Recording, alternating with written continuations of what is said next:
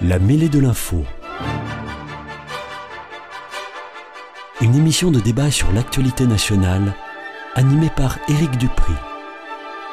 Bienvenue à l'écoute de la mêlée de l'info, l'émission débat de Radio Présence. Comme chaque semaine, trois invités pour débattre des sujets à la une de l'actualité nationale. Je salue d'abord Thierry Cotel, directeur d'entreprise, conseiller régional d'Occitanie, vice-président national du MRC. Et je salue aussi Régis Godec, co-secrétaire régional d'Europe Écologie Les Verts, soutien de la NUPES. Et Gabriel Robin, essayiste, contributeur des sites Atlantico et Causeur, directeur de l'agence Monceau.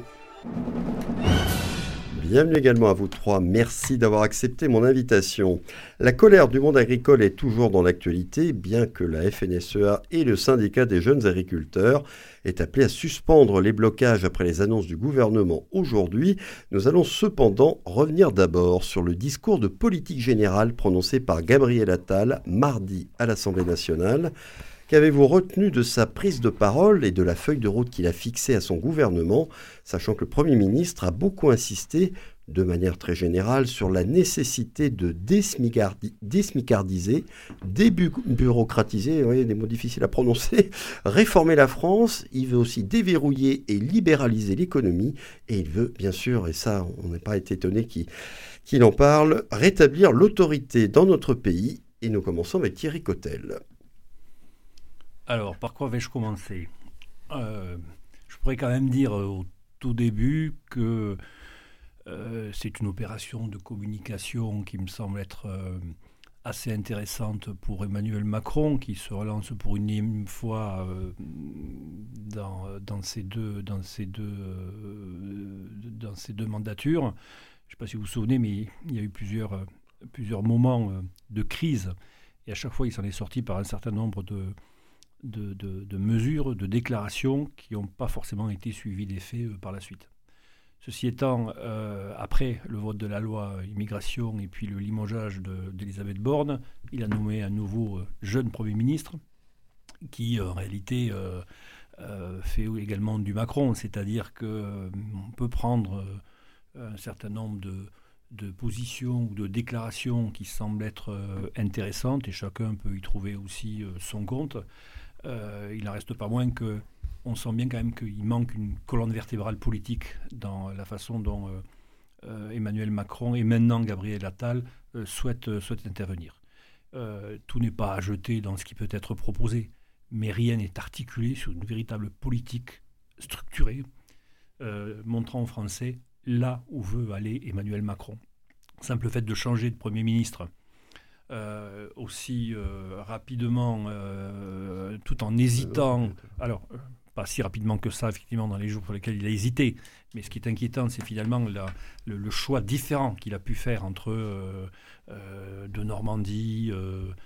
le Cornu. Attal, le Cornu, etc., montre bien qu'en réalité, on ne sait pas trop où on va, on navigue à vue, et on essaie de répondre aux préoccupations du moment par un certain nombre de déclarations, mais sur lesquelles, après, derrière, on ne sent pas exactement les moyens qui vont être euh, mis en œuvre pour pouvoir le faire. J'ai retenu trois choses. Un discours forcément sur l'agriculture parce que c'est d'actualité, euh, l'idée du réarmement euh, civique et l'idée de la désmicardisation de la France. Encore faut-il, même si le constat peut être partagé, encore faut-il savoir exactement comment on arrive finalement à, à, monter les bas salaires, puisque c'est ça qui a été dit, et en même temps euh, travailler sur les classes moyennes qui, justement, elles sont à 20-30% au-dessus du SMIC et ont du mal à, et se paupérisent. Et se Donc, euh, moi, je dirais qu'on a euh, quand même, encore une fois, un, bel exemple de communication de ce gouvernement, et j'ai l'impression qu'on fait du, du, On veut faire du neuf, mais avec du vieux. Et on en donne un peu à tout le monde, vous pensez? Ça. dans, tout le monde, oui, parce que euh, ben, sur. Comme vous le disiez, tout le monde peut euh, trouver son. sur, le, sur l'autorité, on peut en donner à la droite. Sur euh, l'idée du, pouvoir d'achat pour les classes moyennes, on peut en donner, on peut en donner un petit peu à une certaine gauche ou à tout le monde, effectivement. Pour l'agriculture, on en donne aussi à une certaine catégorie.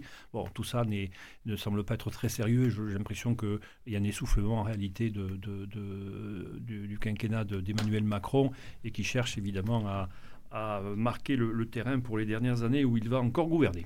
Oui, alors on parlera ensuite euh, des, mesures hein, qui sous-tendent la feuille de route de Gabriel Attal, en tout cas décrite par Gabriel Attal, et puis sur les moyens qu'il peut y avoir derrière. Régis Godec, vous, qu'est-ce que vous avez retenu dans ce discours de politique générale de Gabriel Attal? Déjà, en prenant un peu de, perspective, on voit que c'est un renforcement de l'hyper-présidentialisme. Euh, il me semble que euh, les Français, par leur vote de 2022, avaient fait le choix de ne pas renforcer le pouvoir présidentiel en donnant une majorité relative euh, au pouvoir d'Emmanuel Macron. Et au lieu de saisir cette perche qui était donnée pour composer une politique intelligente et élargir son champ, en désignant clairement l'adversaire, savoir la personne qui est arrivée au second tour de la présidentielle face à lui, il a décidé de renforcer son pouvoir personnel. Et c'est la crise qui s'est installée euh, derrière avec euh, le gouvernement euh, d'Elisabeth Borne, qui a été, bah, il y a eu des, difficultés internes, on va les appeler comme ça, modestement, pudiquement, qui a donné lieu effectivement au limogeage d'Elisabeth Borne par, par derrière. Mais pourquoi faire? Il veut relancer son quinquennat en désignant une nouvelle personne qui est finalement une marionnette à son service. Euh, désolé pour Gabriel Attal. Oui, malgré, euh, je, veux reconnaître sa jeunesse et peut-être son talent, mais il est là pour une raison particulière hein, qui est exécuter euh, les ordres de l'Élysée. Et c'est le contraire de ce, du signal qu'ont envoyé les Français. C'est peut-être, on va dire, dans la logique de la Ve République, et encore, on a connu par le régime de la cohabitation des choses plus intelligentes données par les institutions de la, Ve République, mais c'est le refus euh, de constituer une majorité au-delà de son propre camp. Et euh, il voulait, en désignant euh, Gabriel Attal, je pense, faire un rebond dans son quinquennat. Moi, je ne vois pas de rebond, ou alors il est carrément plombé, son, son rebond. Une belle opération de communication. moi, je trouve que quand même, les débuts de Gabriel Attal sont laborieux. Euh, clairement. Alors, il a une crise euh, des agriculteurs qui arrive euh, au même moment, mais dans son discours, qu'y a-t-il de nouveau en vérité? Rien. Il a même des difficultés à composer un gouvernement complet. moi, je retiens dans son discours un acte supplémentaire de la droitisation d'Emmanuel Macron. Entre l'Emmanuel Macron de, 2017 et celui du discours de politique générale d'il y a quelques jours, il y a quand même un virage politique que chacun reconnaît. On parlera du, la question euh, de l'immigration un petit peu plus tard. Je retiens aussi, il donne à tout le monde, non, il ne donne pas à tout le monde. Il renforce le pouvoir des puissants et il précarise les précaires. Euh, je prendrai qu'un point, euh, celui du logement. Avez-vous vu un ministre en charge du logement, un secrétaire d'État en charge du logement? Ça a été souligné, parler Pas encore. C'était un des principaux angles morts du nouveau gouvernement et de la politique annoncée par Gabriel Attal. Au-delà donc du coup de, l'affaiblissement des structures de construction de logements sociaux, euh, qui ont déjà été mises en œuvre par Emmanuel Macron par le passé, là les annonces qui ont été faites sont carrément inquiétantes. Euh, on va comptabiliser dans le quota de la loi SRU, donc les 25% qu'on doit atteindre en 2025, les logements intermédiaires, c'est-à-dire des logements qui sont des logements non sociaux. 2% des personnes euh, qui, sont, qui font des demandes de logement social ont les revenus nécessaires pour atteindre le logement intermédiaire on va comptabiliser comme logements sociaux des logements qui s'adressent à 2% de ces personnes. On a la Fondation Abbé Pierre qui a rendu son rapport sur le mal logement euh, aujourd'hui même ou hier. Et on voit la gravité euh, de la situation, qui a un impact social important, parce que c'est une part de pouvoir d'achat qui est, prise par euh, l'accès au logement qui est extrêmement importante. On a des, couples, des ménages, des primo-accédants qui n'arrivent plus à accéder à la propriété. Et on aggrave ce système-là avec des mesures qui sont annoncées. Moi, je pense que c'est un signe, c'est un révélateur extrêmement important de la manière dont ce gouvernement va précariser les plus faibles. Alors ça, sur l'aspect droitisation de la politique du gouvernement, on va aussi y revenir. Vous, Gabriel Robin, qu'est-ce que vous avez retenu, relevé dans tout ce qu'a pu dire Gabriel Attal? Est-ce que vous ne voyez aussi qu'une opération de communication euh, peut-être brillante éventuellement? Oui et non. Alors sans revenir sur toutes les péripéties euh, euh, qui ont euh, animé son, son début de parcours depuis sa nomination. Euh, que ce soit la polémique avec sa, sa ministre de l'Éducation, qui, qui, a très très mal communiqué, qui n'arrête pas d'ailleurs, on dirait les, on, dirait les, les Monty Python. la crise agricole, qui était déjà là, qui, était qui, qui devient aujourd'hui, qui se manifeste dans les rues, sur les routes, aux alentours de Rangis. il a un début difficile à, gérer. Euh, effectivement, le discours, le discours, euh, je ne dis pas euh, la politique ou les actes qui sont menés, peut séduire une partie de l'électorat ou du moins de l'opinion de droite, mais qui est beaucoup plus élargie aujourd'hui, puisqu'en fait, on s'aperçoit par exemple dans les enquêtes d'opinion sur les sujets comme l'immigration, ça, ça, excède très largement la droite. Hein. C'est 80% de la population quoi, qui, est, qui, est, du côté d'un renforcement des contrôles. C'est de notre discussion pour le deuxième sujet. L'opinion publique sur un certain nombre de sujets, l'éducation, euh, l'autorité, tout ça est très à droite aujourd'hui. Euh, y compris des gens qui ne votent pas à droite. Euh, pareillement, sur le, moi j'ai retenu un, mot qui m'a plu dans le discours de, de Gabriel Attal et que j'avais noté aussi lorsqu'il est venu chez nous en Haute-Garonne et qu'il s'est adressé aux agriculteurs, il a attaqué frontalement la bureaucratie c'est exceptionnel quand même qu'un Premier ministre français, dans un pays aussi bureaucratique, aussi centraliste, aussi euh, hiérarchique, normé, euh, euh, etc., autoritaire, puisse s'attaquer à, la bureaucratie. C'est vrai qu'effectivement, pour les, agriculteurs, et pas que, tous les indépendants, tous les, les entrepreneurs n'en peuvent plus. Ils sont étouffés par les délais de cette bureaucratie, par ces normes, etc. D'ailleurs, Regardez sur les subventions européennes. La France est le pays qui arrive à le, moins à retirer les subventions européennes auxquelles elle a droit. Mmh. Parce que dans les régions, les services sont incompétents. Ils n'arrivent même pas à remplir les dossiers. Donc en fait, on en perd.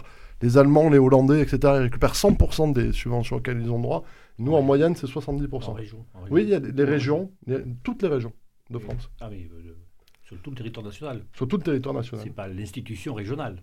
Je ne parle pas de la région Occitanie en particulier, je parle Des, des, régions, puisque ce sont les régions qui ont, le, dans les qui ont cette compétence du traitement des dossiers, mais ça arrive aussi, excusez-moi, en Occitanie, que certains n'arrivent pas, euh, du fait de... à monter leur dossier. Et euh, Emmanuel Macron euh, et Gabriel Attal vont se retrouver impuissants. Pourquoi? Parce que je trouve que la crise agricole l'illustre à merveille. si vous écoutez la classe politique, mais tout bord confondu, hein, euh, vous pouvez prendre le RN, euh, Europe Écologie Les Verts, euh, La République En Marche, etc. Ils vont tous dire la même chose. Ils vont dire il faut exporter massivement nos produits, n'en importer aucun, faire du bon pour l'environnement et que ce soit pas cher pour le consommateur. Alors moi je me demande comment on va pouvoir atteindre quatre objectifs aussi irréconciliables. Un, un peu caricatural, non? C'est pas, non, ce n'est pas caricatural. C'est exactement ce que j'entends. Moi, on me dit, dans le discours, je Ah, le, discours, le discours, c'est exactement ce qu'on nous dit. C'est-à-dire que si vous écoutez l'ensemble de la classe politique, on vous dit, alors, et puis après on se défausse sur l'Europe, c'est-à-dire qu'on dit, bon, nous, on ne peut rien faire en interne, c'est la faute de l'Europe. De l'autre côté, on va vous dire aussi euh, l'inverse, en fait, que c'est que de, un problème de surtransposition des normes, etc. Donc il y a une impuissance politique. Donc dans le discours, oui, moi je salue qu'il ait envie de s'attaquer à cette espèce de mammouth et de qui fait que la France est aujourd'hui avec une balance commerciale déficitaire, alors que l'Italie a augmenté ses importations au cours des dix dernières années, euh, que notre croissance, qu'on nous présente une croissance supérieure à l'Allemagne là depuis trois ans, c'est vrai, mais c'est dû à quoi? C'est dû à la dette qui ne cesse de se creuser. C'est-à-dire qu'on est dans, un, dans une situation très très très périlleuse. Et euh, j'ai peur qu'il ne soit pas capable de régler ces problèmes. La désmircardisation aussi, c'est tout à fait vrai. Mais c'est dû à qui? Ça, c'est dû au LR, vous voyez, plus précisément, notamment à M. Fillon, qui a créé des... tout le monde. Hein. Non, mais qui a créé des trappes à SMIC. Qui a créé des, trappes à SMIC. C'est-à-dire que sur les tout petits salaires, vous n'avez pas de charge, mais dès que vous basculez, vous basculez sur des charges énormes. Donc, le, problème est très très large. Euh, déficit d'autorité, déficit de liberté. Qu'est-ce qu'il faut pour la France? Des liberté en bas et de l'autorité en haut. Et ça, pour l'instant, je ne le vois pas, à part en discours. Donc bon, vous, vous en restez au discours, vous pouvez retrouver des choses, les actes. des choses positives. Les actes, vous n'avez pas l'air d'y croire beaucoup. Thierry Cotel, vous, euh, votre première intervention laisse à penser que vous n'y croyez pas trop non plus sur les actes qui suivraient euh, le discours de Gabriel bah, Attal J'attends les politiques de fond, en réalité. Et qu'est-ce qu'on met en, euh, les moyens, œuvre Vous ne voyez pas les moyens pas, euh, Alors, je veux bien bureaucratiser, etc. Et tout, effectivement, ça peut des fois aider, mais c'est pas ça l'essentiel. C'est pas parce qu'on a une balance commerciale déficitaire aussi importante qu'on a une bureaucratie qui empêche en réalité de pouvoir produire en France. C'est absolument pas le cas. Non, c'est un ensemble, c'est un écosystème en fait qui est contraignant. D'accord. Alors que ce soit un des éléments euh, on, pourrait, on pourrait en discuter. Mais ce n'est pas l'élément essentiel. L'élément essentiel, c'est de savoir en fait où on va, quelle est la politique en fait économique et sociale? J'entends aussi qu'il y a sur euh, les, sujets sociétaux et régaliens une prise de parole forte.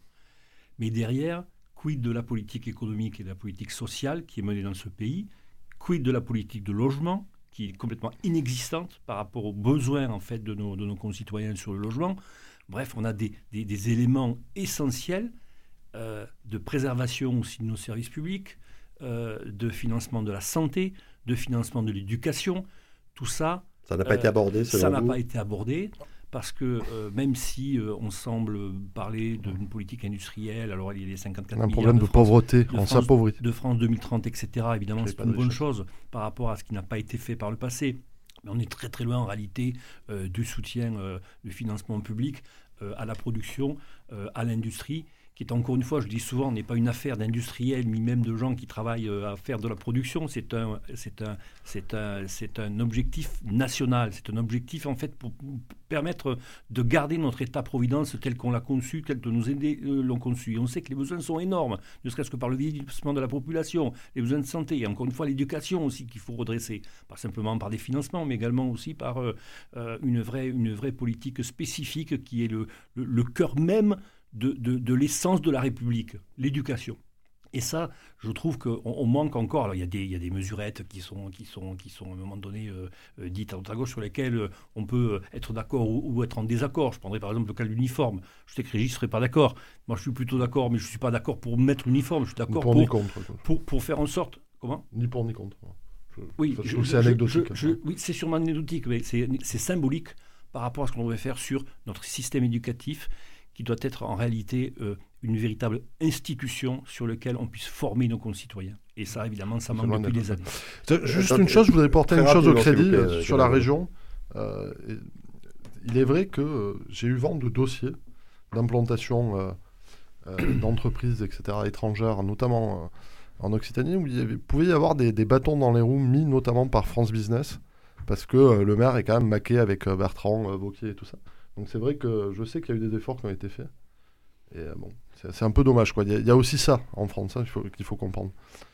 Euh, Régis Godec, euh, vous êtes d'accord avec ce qu'a dit Thierry Cotel sur ce qui manque dans cette feuille de route qui n'a absolument pas été abordée, selon vous? Enfin, selon lui, et est-ce que c'est aussi le cas selon vous? Bah, Au-delà de, ce qui manque, moi je pense que c'est le, cap qui est mauvais. Euh, c'est-à-dire que depuis 2017 euh, et depuis euh, la construction du macronisme, la logique est la logique de relever un pays par son équilibre économique, par sa croissance économique et par la libéralisation économique. On enlève des normes, on enlève des aides, on va faciliter la croissance des entreprises et ça va bénéficier à tout le monde. C'est le récit sur lequel il a été élu et sur le, récit sur lequel il a convaincu. Il faut, enfin, il faut lui donner acte de ça. Et est-ce que ça fonctionne? Euh, aujourd'hui. 2017, euh, c'était les, promesses. 2024, euh, on peut juger, est-ce que cela a fonctionné? Non, en vérité, cette logique aujourd'hui n'est pas efficiente. Qui en a profité? Et les plus grosses entreprises qui ont pu avoir des, augmentations de marge, mais la plupart de la population en a souffert, en vérité.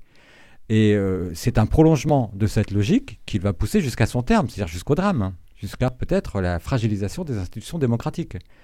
Et l'exemple de l'agriculture est un très bel exemple, en vérité. On a des gens qui se soulèvent aujourd'hui et qui sont désespérés, qui utilisent des moyens d'action euh, que je peux désapprouver euh, dans beaucoup de, leurs formes, mais sur la légitimité euh, de leurs revendications, oui, je leur reconnais. On a développé un modèle agricole depuis les années 1970 qui a profité à qui?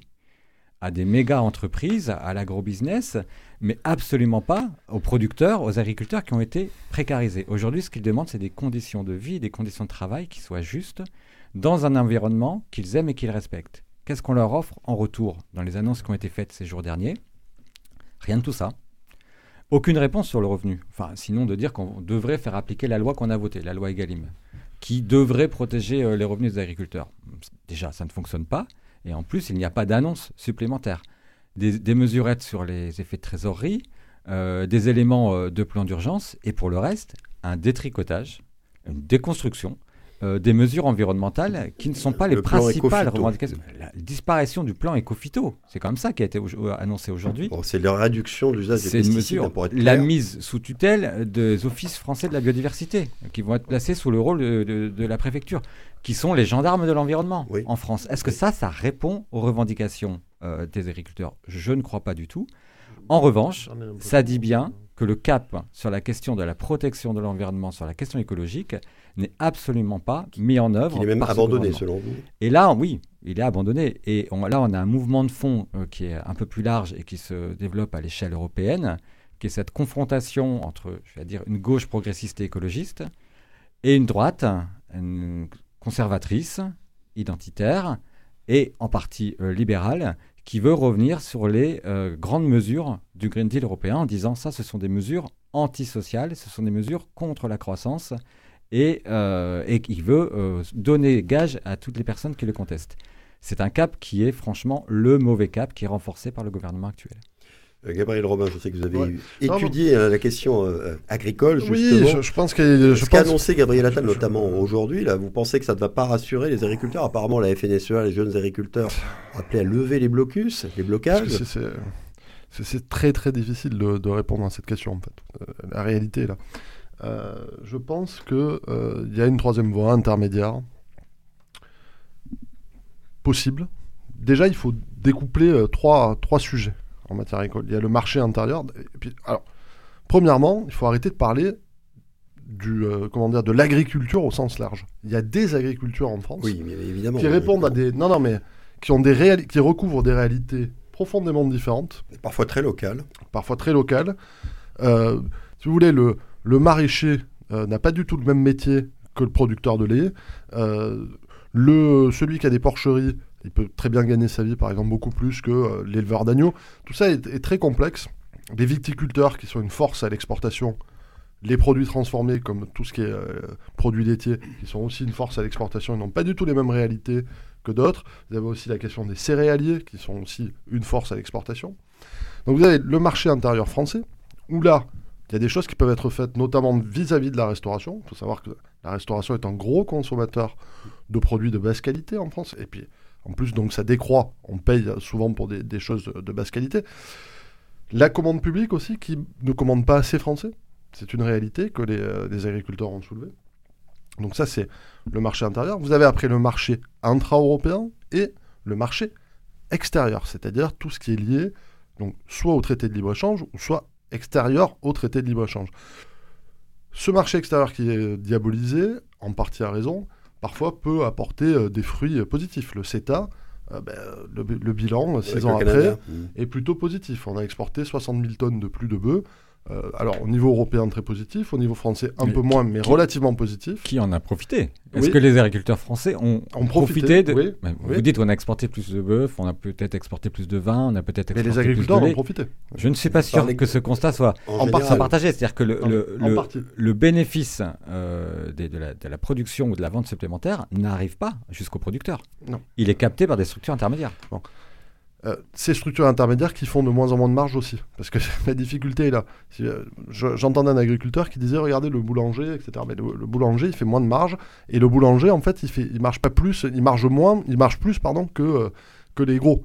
Mais les gros aussi, ils ont de plus en plus de difficultés à marger. Donc c'est-à-dire que là, c'est le système entier qui est paupérisé. C'est pas que l'agriculteur. On est face à une difficulté systémique. Et donc, moi, je, je suis plutôt écolo. Euh, D'ailleurs, je, je, vais vous dire, je suis tellement écolo que je n'achète aucun produit transformé. Je ne vais que chez le boucher ou chez. Euh, je, je, fais mes courses qu'au marché quasiment. Donc j'achète très très peu de produits transformés. Moi, je pense qu'il y a un autre truc aussi qu'on devrait faire. Ce sont des choses simples, c'est-à-dire sans emmerder la vie des gens. L'étiquetage négatif, ça n'est pas fait. Par exemple, si vous achetez une barquette Findus, si c'est euh, un poulet français, ça, vous allez avoir un drapeau bleu blanc rouge si c'est un truc qui arrive du Brésil, euh, qui a été euh, abattu en Hollande, découpé en France, parce que parfois vous avez des viandes qui font euh, 3-4 voyages. Enfin, c'est impressionnant. Oui, on quoi. peut parfois le voir. C'est pas marqué. Ça, moi, j'aimerais que ce soit étiqueté. Mmh. Donc, déjà par l'incitation. Et on n'est pas obligé d'être beaucoup plus vertueux que tous nos voisins. Déjà qu'on a un environnement fiscal qui n'est pas compétitif, sinon nos agriculteurs ne pourront pas. Ça, vous parlez des Non, mais sinon nos agriculteurs ne gagneront pas d'argent, tout simplement. Ils seront ils seront dépendants uniquement des subventions. Il faut qu'ils gagnent de l'argent, ces gens. Bon, Thierry Cotel sur cette question. Ah, et après, Régis on parle, Quand on parle d'agriculture, il faut parler effectivement des agricultures. Il faut même parler en fait de l'industrie agroalimentaire derrière. Oui, parce que ça, ça va au-delà. Et en réalité, euh, ce qui agricole. se passe dans l'agriculture, ça s'est déjà passé dans l'industrie. On a tué notre industrie depuis 40 ans. On est en train de tuer notre agriculture maintenant. Mais on, tue aussi des secteurs économiques qui sont très différents, excepté le tourisme, parce que les gens viennent chez nous, donc c'est plus, c'est pas très problématique. Mais c'est la question en réalité des choix qui ont été faits dans les années aussi 80 de libre-échange, de libre circulation des capitaux, y compris intra-européens, euh, sans aucune compensation en termes euh, de, système de régulation. On a abandonné notre politique monétaire, on a abandonné notre politique budgétaire. Bref, on a absolument... Plus évalué aujourd'hui, effectivement. C'est ça la réalité mm. aussi des choses. C'est-à-dire que quand on fait rentrer, euh, que ce soit les produits industriels ou les produits agroalimentaires, la pression qui existe en fait sur les entreprises, quelles qu'elles soient, que ce soit la petite entreprise agricole jusqu'à l'entreprise beaucoup plus importante, fait qu'il y a une course en fait à la productivité et donc forcément aussi à la pression sur les prix et, à un système qui devient complètement dérégulé. Et ils ont raison de dire, les agriculteurs, qu'on marche sur la tête, parce qu'on marche véritablement sur la tête. Quand on fait un traité de libre-échange avec la Nouvelle-Zélande, qui, elle, euh, euh, nous exporte donc les moutons à des, à des, à des coûts qui sont extrêmement bas parce que c'est juste en fait de la, de la, de, de, la simple marge puisqu'ils utilisent en fait la laine, donc ils, tirent leur, leur, profit de la laine, mais le reste en fait c'est juste du surplus, donc forcément ils le vendent trois fois rien. C'est quoi la logique de faire traverser par des conteneurs, euh, dans des conteneurs ou dans des, bateaux. Enfin, je veux dire, question écologique, on peut dire quand même qu'il y a des choses aussi à dire de ce point de vue-là. On se connaît d'accord d'ailleurs sur les traités de libre-échange avec, euh, avec, hmm. euh, avec les Verts? Mais, mais c'est exactement la même chose aussi au sein de l'Union européenne, où on a des disparités tellement importantes. On a, on a commencé par, par unifier en fait, le marché européen avec toutes les difficultés qu'il pouvait y avoir, sans compter l'abaissement des droits de douane aussi sur des pays extra-européens, et puis absence totale en fait, de système de régulation quand vous voyez que vous avez des salaires qui sont payés 600 euh, euros en Hongrie, euh, alors qu'en euh, France, c'est c'est 1200 euros et puis chargé, c'est beaucoup plus que ça. Il y a de quoi se poser des questions sur savoir ce qu'on si, on faire. Si on n'importe pas comment les gens vont consommer oui, Qu'est-ce qu'ils vont pouvoir acheter? Ce que je veux dire, c'est que moment donné, il, s'agit de savoir ce que l'on veut dans, dans, le, dans le projet économique et social d'un pays et, savoir aussi se défendre par rapport à ça, ou en tout cas influencer aussi au niveau européen une autre, une autre façon de, de, fonctionner permettant d'éviter des situations aussi dramatiques que ça. Et dans le, problème de réalité, malheureusement. Oui, dans le discours de politique générale de mmh. Gabriel Attal et les mesures qui ont été annoncées aujourd'hui, vous ne voyez rien qui réponde à toutes ces questions. Non. Mais qui peut y répondre Non, mais Eric, qui peut répondre à toutes ces questions en même temps Personne. qui les aborde, les questions. Mais qui peut répondre à toutes ces questions en même temps C'est ça le, le, vrai enjeu. Régis Godet a peut-être des réponses. Il y a un voilà. de production et de richesse produite. Exactement. On est d'accord. Je réponds à cette invitation. Du coup, nous allons répondre, nous les écologistes, Parce que je sais que vous avez des réponses à apporter. Alors déjà, peut-être, euh, ça peut tout cas, des propositions mais je suis euh, très favorable euh, à la défense des accords commerciaux. Des accords commerciaux à l'échelle européenne. Mais la question est de savoir qu'est-ce qu'on met dans ces accords commerciaux. Moi, je vous fais l'aveu que le matin, je bois du café. Euh, que il m'arrive, il m'arrive de manger du chocolat. C'est la libre concurrence. Et justement, on peut avoir des accords, on pourrait rêver de passer des accords commerciaux avec des normes supplémentaires qui fassent que les produits qu'on doit importer, ah et ne soient pas importés par une concurrence sociale et une concurrence environnementale. Et la logique des traités de libre-échange est exactement l'inverse. C'est-à-dire qu'on fait rentrer sur notre territoire. C'est un moins 10 ans. C'est un moins 10 ans social, c'est un moins 10 ans environnemental, et ce sont donc de la précarisation pour des personnes sur notre territoire qui essaient de faire des produits de qualité. Mais après, que euh, de, la mauvaise, de la mauvaise viande, de, je vais parler de volaille euh, française ou de la mauvaise euh, volaille du Brésil, qu'est-ce qui change? Ah oui, l'impact carbone de faire venir de, la viande du Brésil. Je suis d'accord avec vous. Mais le modèle agricole français, en soi, euh, est lui aussi problématique. Moi, je suis originaire de Bretagne. Euh, j'ai fait des études agricoles euh, en Bretagne et j'ai vu ma région, ma région se dégrader, être détruite par le modèle agro-industriel.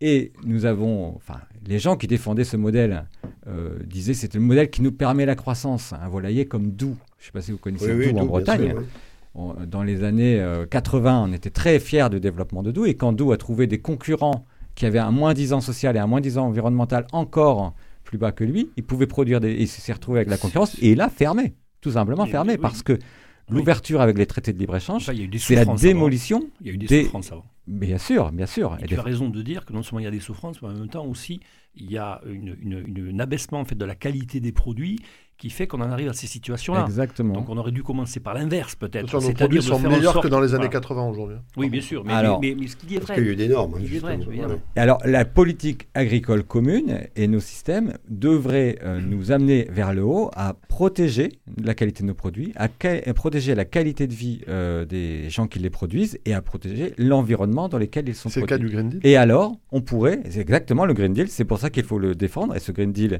il a été voté largement et il a été mis en œuvre quand même aussi par euh, la droite et, et les libéraux. Aujourd'hui, il est en cours de déconstruction. Petit Alors- pas par petit pas, mais ce sera un grand débat euh, des échéances européennes en, en juin euh, 2024, le 9 juin. Euh, Est-ce que nous voulons renforcer, maintenir ce Green Deal et l'amener euh, jusqu'à un enjeu qui soit bien disant social et un mieux disant environnemental Ou est-ce qu'on veut le déconstruire pour s'aligner avec le moins disant des autres pays? Alors, Gabriel Robin. Personnellement, le Green Deal, euh, je le défends aussi, mais pas, pas à l'excès, pas sur les questions d'irrigation, etc. Enfin, il y a tout, tout un tas de trucs. Pas contre la science, oui, pas contre l'avis des scientifiques. C'est-à-dire, je pense qu'on peut avoir. euh, je suis plutôt en faveur de ça, mais euh, sans casser notre production non plus. C'est-à-dire, il faut trouver un équilibre. Et de la même manière pour les, euh, les traités de, de libre-échange, il est vrai que l'Europe. C'est-à-dire, le désavantage de- du marché commun, c'est que la France n'est pas compétitive au sein du marché commun du fait de ses, de ses règles, de sa fiscalité, etc. Et de son modèle social. Donc elle n'est pas compétitive au sein du marché commun. En revanche, quand elle est à l'extérieur, avec le marché commun européen qui est de 400 millions euh, d'habitants, euh, elle peut facilement négocier des choses avec l'Europe. C'est-à-dire qu'il faut négocier au sein de l'Europe pour dire, par exemple, ben, écoutez, euh, votre poulet là au Brésil, le Mercosur, on ne peut pas le signer. On a besoin de ces métaux rares et tout ça brésilien. euh, On a besoin du bois, euh, on a besoin de, de choses aussi. Parce que dans les, accords de, de libre-échange, il n'y a pas que l'agriculture. Vous avez tout un tas de choses. Quand on va au Canada, c'est aussi pour récupérer du lithium parce qu'on n'en a pas enfin, et qu'on nous demande de, de Oui. décarboner, donc on a besoin de batteries au lithium aussi. Enfin, tout ça, on est dans un jeu, c'est pas un jeu à somme nulle, le, le commerce. Donc j'aimerais bien qu'on ait des réflexes un peu plus d'épicier au sein de l'Union européenne, c'est-à-dire qu'on dise, bah écoutez, très bien, on va négocier ça, mais en revanche, on n'importe pas vos trucs si c'est pas à nos normes. Mais ça, on ne peut le faire en réalité vis-à-vis de l'extérieur qu'avec l'Union européenne. Et ça Dans ce demanderait cadre. de passer sur une logique de protectionnisme à l'échelle européenne. Alors, oui, ça, ce c'est la je crois. question. Mais moi, je une suis, révolution. j'y suis favorable. Qui a été aussi. posé l'autre Ouais. jour, donc Ah, tiens, imposer on- des barrières douanières aussi aux produits La taxe carbone aux frontières, aux suis un frontières européennes. réaliste Il a fallu quatre euh, émissions J'admire, euh, j'admire leur, euh, leur optimisme. Vous pensez qu'ils sont un peu. Je pense que c'est possible parce que l'Europe, elle pèse. C'est un vrai marché. Oui, c'est effectivement pas un marché. Non, je ne crois pas en fait à la, à la, à la convergence finalement de ce qui pourrait être en termes de, de barrières. Alors on peut arriver de temps en temps. à- C'est il dans l'intérêt des l'espérer. autres, c'est dans l'intérêt des voisins cette fois-ci. Il faut l'espérer. Moi, je vois des exemples très concrets. Quand on regarde un petit peu ce qui se passe sur l'importation des voitures, par exemple, venant de Chine, euh, vous savez que lorsque la, la France ou le- ou le- ou le- le- l'Europe euh, importe, euh, exporte pardon, des, des voitures en Chine, elles sont taxées à 20%. Euh, lorsque les, les Chinois euh, exportent leurs voitures vers euh, le territoire européen, euh, vers l'Union européenne, euh, nous on les taxe à 10%. Les Américains taxent les voitures chinoises à 25%. Cherchez l'erreur. Oui. C'est parce qu'on n'est euh, pas encore assez et, fort. et, euh, non, on n'est pas assez fort. C'est une décision politique. C'est-à-dire, van ça. der Leyen a constaté la chose. Qu'est-ce qu'elle a fait, Madame van der Leyen? Elle n'a pas appelé Thierry Cotel pour lui demander qu'est-ce qu'il allait faire. Parce que moi, je lui aurais dit, eh bien, On s'attendait à un scoop, on, Thierry. ta- on ta- on taxe à 20%. Non, mais je veux dire, réciprocité, à Oui. minima quand même. Oui, réciprocité. C'est une chose que Pas les du tout. Chinois peuvent entendre. en La commission et le groupe de travail continuent en fait Ouais. à travailler. Pourquoi? Mais Parce que l'Allemagne et la France ne sont pas d'accord. Parce que l'Allemagne n'a pas envie en fait à ce que les voitures chinoises soient taxées parce qu'il y a une réciprocité négative en fait pour euh, les produits allemands, les machines-outils, Ouais. etc. Donc ce- cet exemple-là montre bien que les intérêts, l'agriculture, les intérêts sont Divergent, assez di- ouais. divergents. Je ne dis pas qu'il ne faut pas aller chercher des intérêts communs. Je pense qu'il y en a, heureusement, il Il y faut en a. s'appuyer sur des intérêts Mais communs, on a, on a aussi intérêt à faire en sorte de, de redonner euh, un petit peu le, le- le- le- le manche à notre, à notre politique euh, au, au- au niveau, au niveau national. Ça ne veut pas dire qu'il ne faut pas coopérer avec les autres nations, bien au contraire. Je suis assez lassé d'entendre dire qu'on est toujours plus fort quand on est plus nombreux, Non, etc. c'est pas ça, et moi. tout. Non, mais je dis- ai pas dit ça. Parce qu'en fait, pas- moi, je suis d'accord avec vous. Moi, j'aurais pas signé Maast- Voilà. j'aurais pas fait voter Maastricht. Le problème, c'est que maintenant, on est. une erreur Et si politique, on en sort- euh, historique, Non, euh, problème- économique euh, qui nous a mis euh, 30 Non, mais ans de savez, chômage. c'est- le euh, truc donc, de la euh, clé. on est d'accord. Non, mais c'est le problème de la clé dans la porte.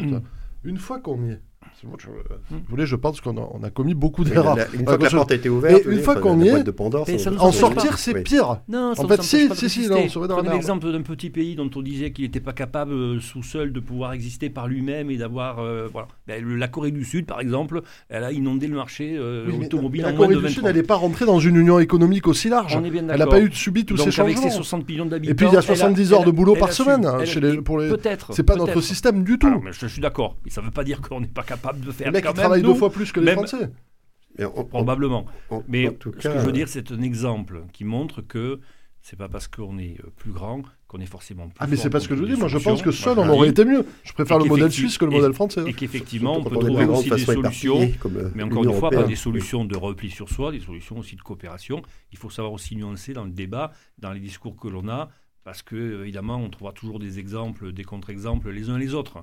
C'est important faut, il d'être faut arrêter d'être idéologue, faut être pragmatique. sur la réalité, justement, sur la réalité des choses. Il faut être sur la réalité des choses. Et- et vous- Et on ne peut pas être pour euh, une agriculture qui soit euh, raisonnée, qui soit, euh, qui soit de- faite dans de bonnes conditions, quand on est soumis à, à- à une concurrence qui, en réalité, est beaucoup plus néfaste, ne serait-ce que pour, Attendez, mais pour la planète. Le problème de la Ça, concurrence, c'est aussi un problème intra-français. C'est-à-dire que c'est à nous. Alors, si on veut être concurrentiel vis-à-vis des autres, il y a, y y Mm. plusieurs solutions. Soit vous avez, soit vous bougez sur la question des normes, etc. C'est ce que disent les agriculteurs. Soit vous bougez sur la question de la fiscalité, du coût du travail. euh, et Il n'y a, pas- il y a pas 10 000 protectionnisme. solutions. hein. Oui. Tout dépend le projet politique que l'on veut. Voilà. Voilà. Moi, je ne Et, et euh, apparemment, vous ne le sentez pas du tout chez euh, Emmanuel Macron et Non, Gabriel non, oui, c'est Attal. c'était le sujet, désolé. non, non, non, mais c'est- c'est- on, on y Non, mais revient forcément. Face à une concurrence, Ouais, ouais.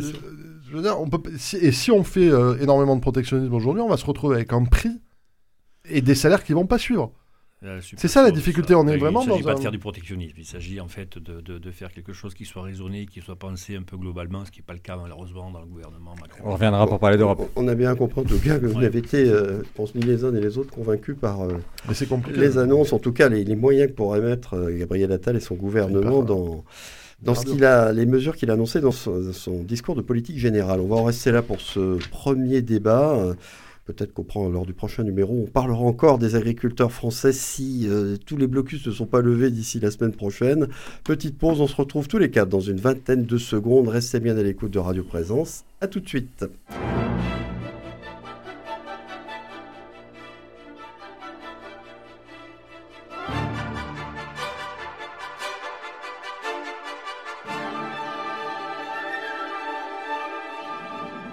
La mêlée de l'info, Éric Lee.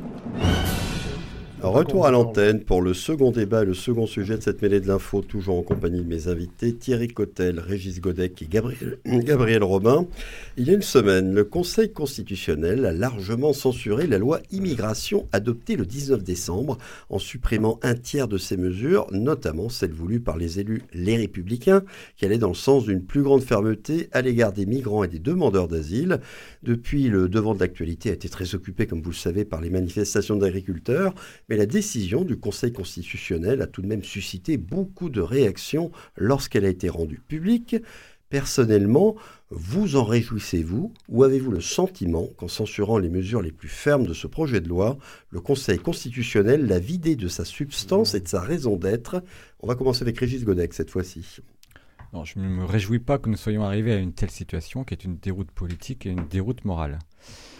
D'abord, euh, ramenons le projet de, Darmanin. Euh, aller euh, acheter les voix de la droite, hein, les républicains, pour essayer de faire passer son, son projet de loi, l'a amené dans une impasse sans nom. Euh, jusqu'à euh, donc faire retoquer euh, la première version, euh, puisqu'il a échoué dans son projet d'acheter les voix des républicains, avec des moyens, si avec les informations qu'on a, sont, euh, qui sont à la limite de la démocratie, hein, en allant chercher les voix une par une avec des cadeaux même dans, les, dans leurs circonscriptions. Il a échoué il a mis son propre gouvernement en grande difficulté. Dans une tellement grande difficulté qu'il a fallu faire voter un projet de loi plus dur, avec les voix du Rassemblement national et avec l'aveu du ministre qui portait la loi de dire oui, c'est vrai, il y a des mesures dans cette loi qui sont contraires à la Constitution, mais nous, nous sommes des politiques, nous faisons notre travail de politique et les juges constitutionnels feront leur euh, travail de juges constitutionnels. Mais c'est quand même incroyable. Un ministre qui présente une loi, qui annonce qu'il sait qu'elle est euh, contraire à la Constitution et qui dit euh, je la présente quand même et je vous appelle à la voter. Donc les juges constitutionnels ont fait leur travail, qui est de protéger euh, les institutions euh, de politique qui ne respectent plus la loi la plus importante, le texte le plus important dans la hiérarchie des normes au niveau, au niveau national, et ont enlevé un certain nombre de mesures. Il n'en reste pas moins qu'il y a d'autres mesures qui sont conservées et qui sont absolument scandaleuses. Il n'en reste pas moins qu'il a renforcé, légitimé tout le discours du Rassemblement national contre lequel il était censé lutter. Quand il met dans sa loi des mesures sur la préférence nationale, quand il met euh, dans sa loi des, jonctions entre un soupçon de terrorisme lié euh, à l'immigration, moi je pense que c'est une déroute politique profonde. Et il renforce encore plus le discours de Rassemblement national, qui maintenant se retrouve à dire regardez, protégez-nous des juges, nous, si nous prenons le pouvoir, euh, nous, nous, appliquerons vraiment euh, des mesures contre les immigrés. Je, trouve que c'est un désastre et euh, je constate que nous avons été nombreuses et nombreux à nous manifester dans la rue pour appeler à la non-promulgation de cette loi. J'espère qu'il a réveillé un certain nombre de personnes qui ont voté pour lui et qui, dorénavant, considèrent qu'il ne faut plus suivre cette ligne politique. Alors un tiers de projet de loi au moins, euh, vous en êtes content, mais les deux tiers qui restent, c'est encore trop, si je comprends bien. Euh, Gabriel Robin. Sans euh, surprise, je ne vais pas être d'accord avec bah, ce qui a été dit juste avant. on va parler un peu de souveraineté, puisque monsieur parlait de, souverainisme. Il y a deux conceptions dans une démocratie. Vous avez d'un côté cette notion d'état de droit à laquelle renvoyait monsieur Godec, puis vous avez de l'autre la souveraineté populaire, celle à laquelle croyait euh, Locke euh, ou Jean-Jacques Rousseau. Et euh, pas incompatible. pas incompatible avec l'état de droit, ou alors c'est un problème. C'est très différent. C'est très différent. Pourquoi Parce que l'état de droit. Ah non, je peux vous assurer que c'est très différent. Je vous mm. renvoie à vos, à vos, livres de théorie du droit public. Mm. je suis un scientifique, moi, donc. La, la réalité. jamais trop tard. La réalité est que aujourd'hui, la décision qui a été prise par le Conseil constitutionnel les décisions qui ont été prises de censure, en fait, ont, mis en danger euh, la légitimité du Conseil constitutionnel auprès de la population. Et ça, c'est la, la faute d'un cynique qui s'appelle Emmanuel Macron et d'un autre cynique qui s'appelle Gérald Darmanin. Puisqu'en fait, comme l'a très bien expliqué M. Godec, ils se sont défaussés volontairement pour faire passer la loi euh, avec un projet qui était beaucoup plus proche de celui qui avait été défendu au Sénat par les Républicains, et que la plupart des censures ont été pointés. En fait, il faudrait rentrer dans le détail, hein, mais je vous invite à aller voir, euh, à aller regarder les motifs qui ont été soulevés par le Conseil constitutionnel. Euh, sont des motifs de forme, en fait, qui ont été soulevés par Gérald Darmanin. C'est-à-dire qu'ils ont fait exprès de laisser des erreurs de forme. Donc c'est pas de fond. Il y a beaucoup de, il y a beaucoup de, les trois quarts des censures ne portent pas sur le fond du texte, mais sur la forme. Il est vrai que ça avait été un peu annoncé avant même la décision donc, donc là, vous voyez le, le coup de vis euh, magistral d'Emmanuel Macron qui fait exprès de faire passer un truc donc, où il sait très bien qu'il va y avoir des, des vices de fond. Euh, et, donc de forme et se défausser donc sur le Conseil constitutionnel pour dire regardez c'est pas vraiment ma faute en fait ce sont les sages qui, ont décidé euh, à notre place. Mais attendez, ce que j'entends quand même dans votre discours, c'est que, bon, d'une part, vous soutenez le fond de ce texte. Oui, tout, à fait. Je, je, trouve même pas, je ne suis pas surpris, mais je pense que c'est bien que vous l'affirmez. Mais que vous dites, euh, pour que ce fond, le fond de ce texte qui est juste puisse s'appliquer, il faut remettre en question des éléments de l'état de droit. De l'état de droit. Ah non, j'ai pas dit qu'il fallait. Ah, j'ai pas du tout ah, dit ça. Quand vous, quand vous, quand vous mettez d'un côté la souveraineté populaire et l'état de droit, non, j'ai pas du tout dit ça. Je voudrais bien que vous soyez clair. Alors, je, je vais être très clair. Je pense que euh, oui, peut-être qu'il faudrait réformer euh, le Conseil constitutionnel. Pourquoi? Et donc la Constitution. Je, vais vous dire une chose. Il y a un exemple qui est très parlant. La double peine. La double peine, elle a existé tout au long de la Ve République, jusqu'à ce que M. Nicolas Sarkozy, pour le présenter comme un, bonhomme de droite très dur, ne la supprime. Là, ils ont voulu la réinstaurer de manière très partielle, puisqu'en fait, ce n'est pas une véritable double peine, puisqu'ils avaient enlevé avant donc avant, euh, avant qu'elle ne soit supprimée, il y avait une peine de prison puis expulsion, à l'issue de, la peine de prison qui était prévue. Là, ils ont simplement mis une amende très dissuasive de 3000 euros, qui sera payée par des associations, etc. Et ça, ça a été censuré parce que... Alors, donc, ça veut dire que pendant... Euh, de 1958 jusqu'à Nicolas Sarkozy, euh, on avait des lois qui étaient inconstitutionnelles. C'est ça qu'on me dit? Je sais pas, il y a un truc que je comprends pas là. Alors, Thierry Cotel. Oui, je, alors je suis assez d'accord avec euh, ce qui vient d'être dit par euh, Régis et par euh, Monsieur, Robin, sur le fait qu'il y a une manœuvre manifestement politique qui a été menée par Emmanuel Macron pour faire voter cette loi immigration et ensuite faire, faire censurer par le Conseil constitutionnel un certain nombre d'articles. qui sont sûrement de forme, il doit y en avoir, mais aussi qui, sont, qui sont, aussi de fond. Et, et c'est bien pour ça d'ailleurs que euh, il, y a, euh, il, y a, il y a contestation. moi, j'aimerais qu'on revienne un peu sur la, question mm. de, l'immigration, de manière générale. C'est-à-dire que euh, c'est souvent évidemment utilisé d'une manière un épouvantail, un épouvantail, pas, pas réfléchi en tout cas, ou pas, ou pas pas, concerté. Il y a un vrai problème quand même euh, d'immigration euh, de, ces dernières années, qui n'est pas la même immigration qu'on avait connue même il y a, une quinzaine d'années, une vingtaine d'années. Euh, il, faut évidemment comprendre pourquoi tout ça, tout ça arrive.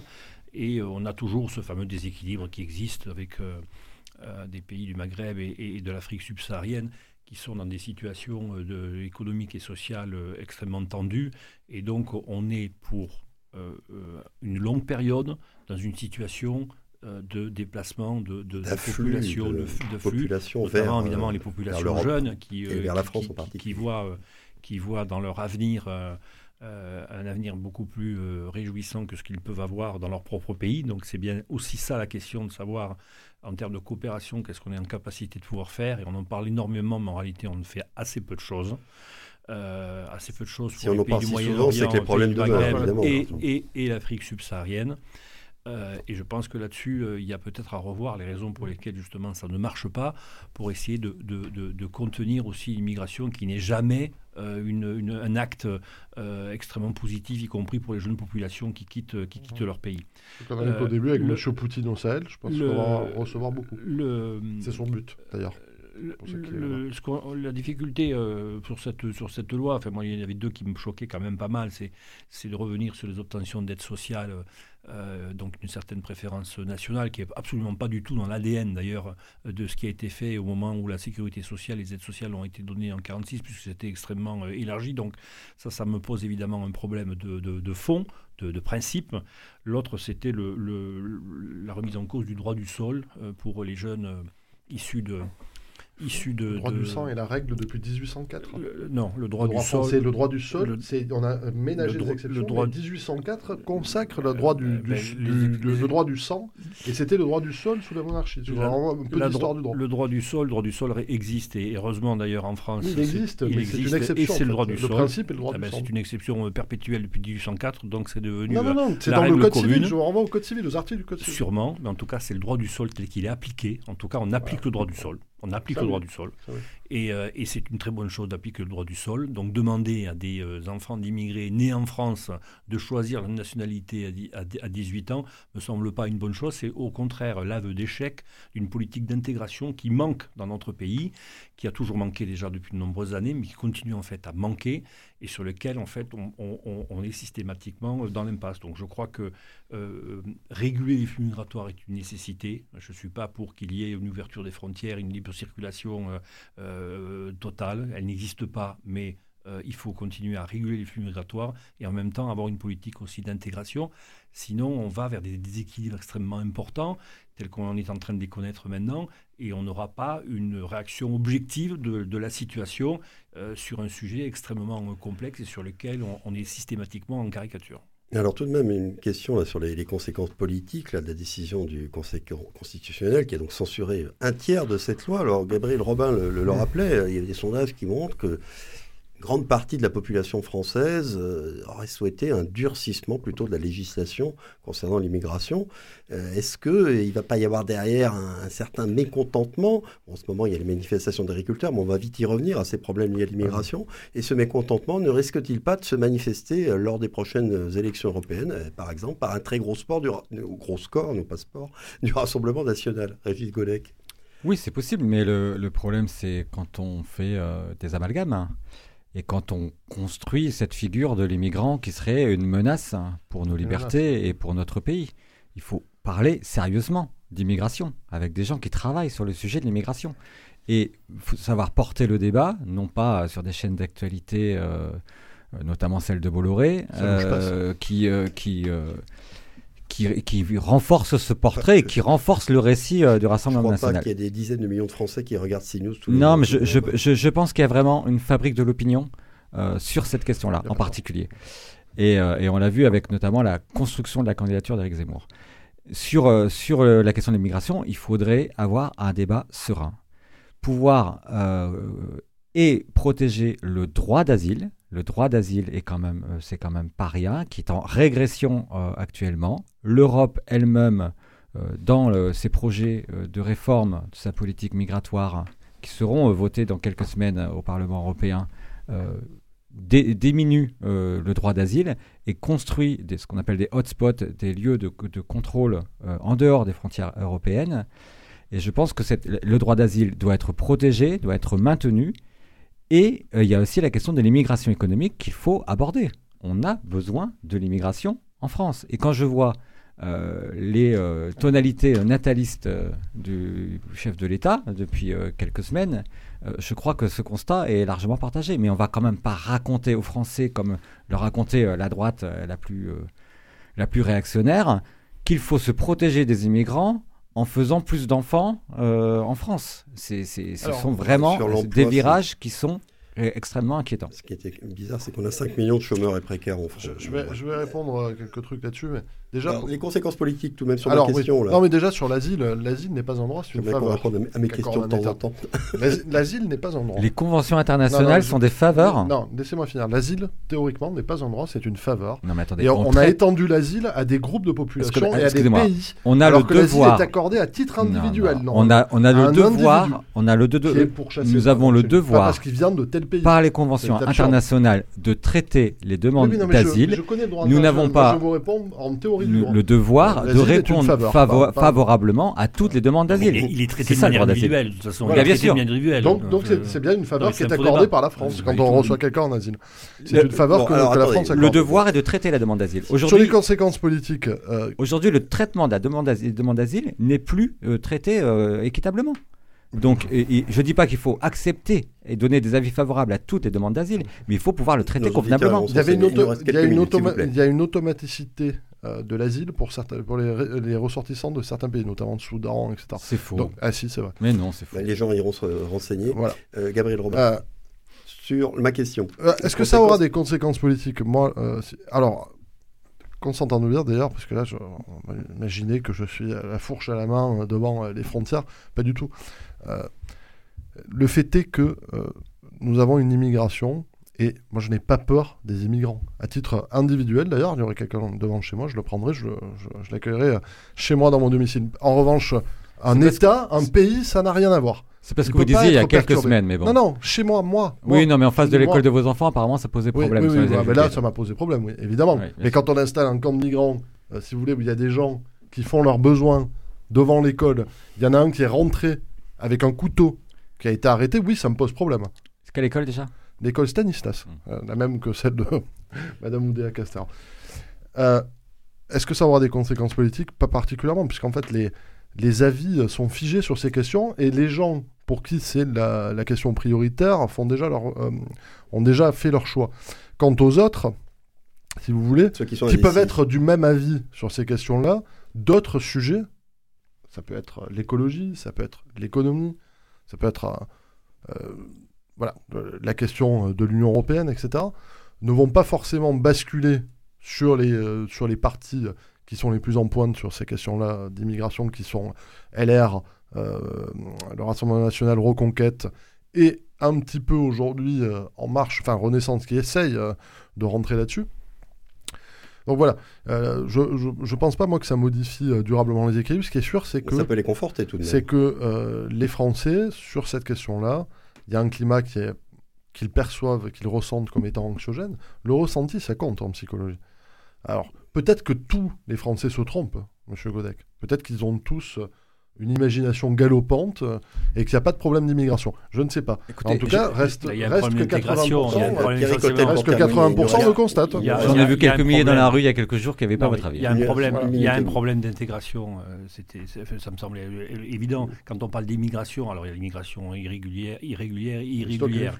Il y a aussi euh, certains types d'immigration. Et puis, disons-le franchement, euh, euh, il y a des, des- des- des- des problématiques avec euh, des, euh, euh, des personnes, mais, on, a le même cas en France aussi pour des citoyens français sur l'acceptation en fait de les valeurs, des valeurs républicaines, sur l'acceptation aussi, par exemple, de, l'apprentissage de la langue. Ça fait partie de, de l'intégration. Ça. Moi, je ne fais pas de distinction citoyenneté. Une fois que les gens sont, sont, sont français, naturalisés, etc. Je veux dire, il y a, il y a chacun peut avoir sa culture d'origine, etc. Mais en tous les cas, partager les mêmes valeurs euh, et faire en sorte que ces valeurs de la République puissent prévaloir plus que les valeurs euh, de la religion que l'on porte. Et quand je dis ça, je peux le dire pour une partie de, de, de, de, de- la population euh, musulmane, ou en tout cas portée par un certain isla- islamisme politique. Je pourrais le dire même aussi pour certaines autres religions, pour certaines euh, personnes qui peuvent aussi être dans cette situation-là de non-acceptation finalement des euh, règles républicaines, qui considèrent que euh, l'au-delà est plus important que la loi commune. Bon, on va terminer là-dessus puisqu'on arrive vraiment à la fin de l'émission. Euh, On va conclure cette 141e mêlée de l'info.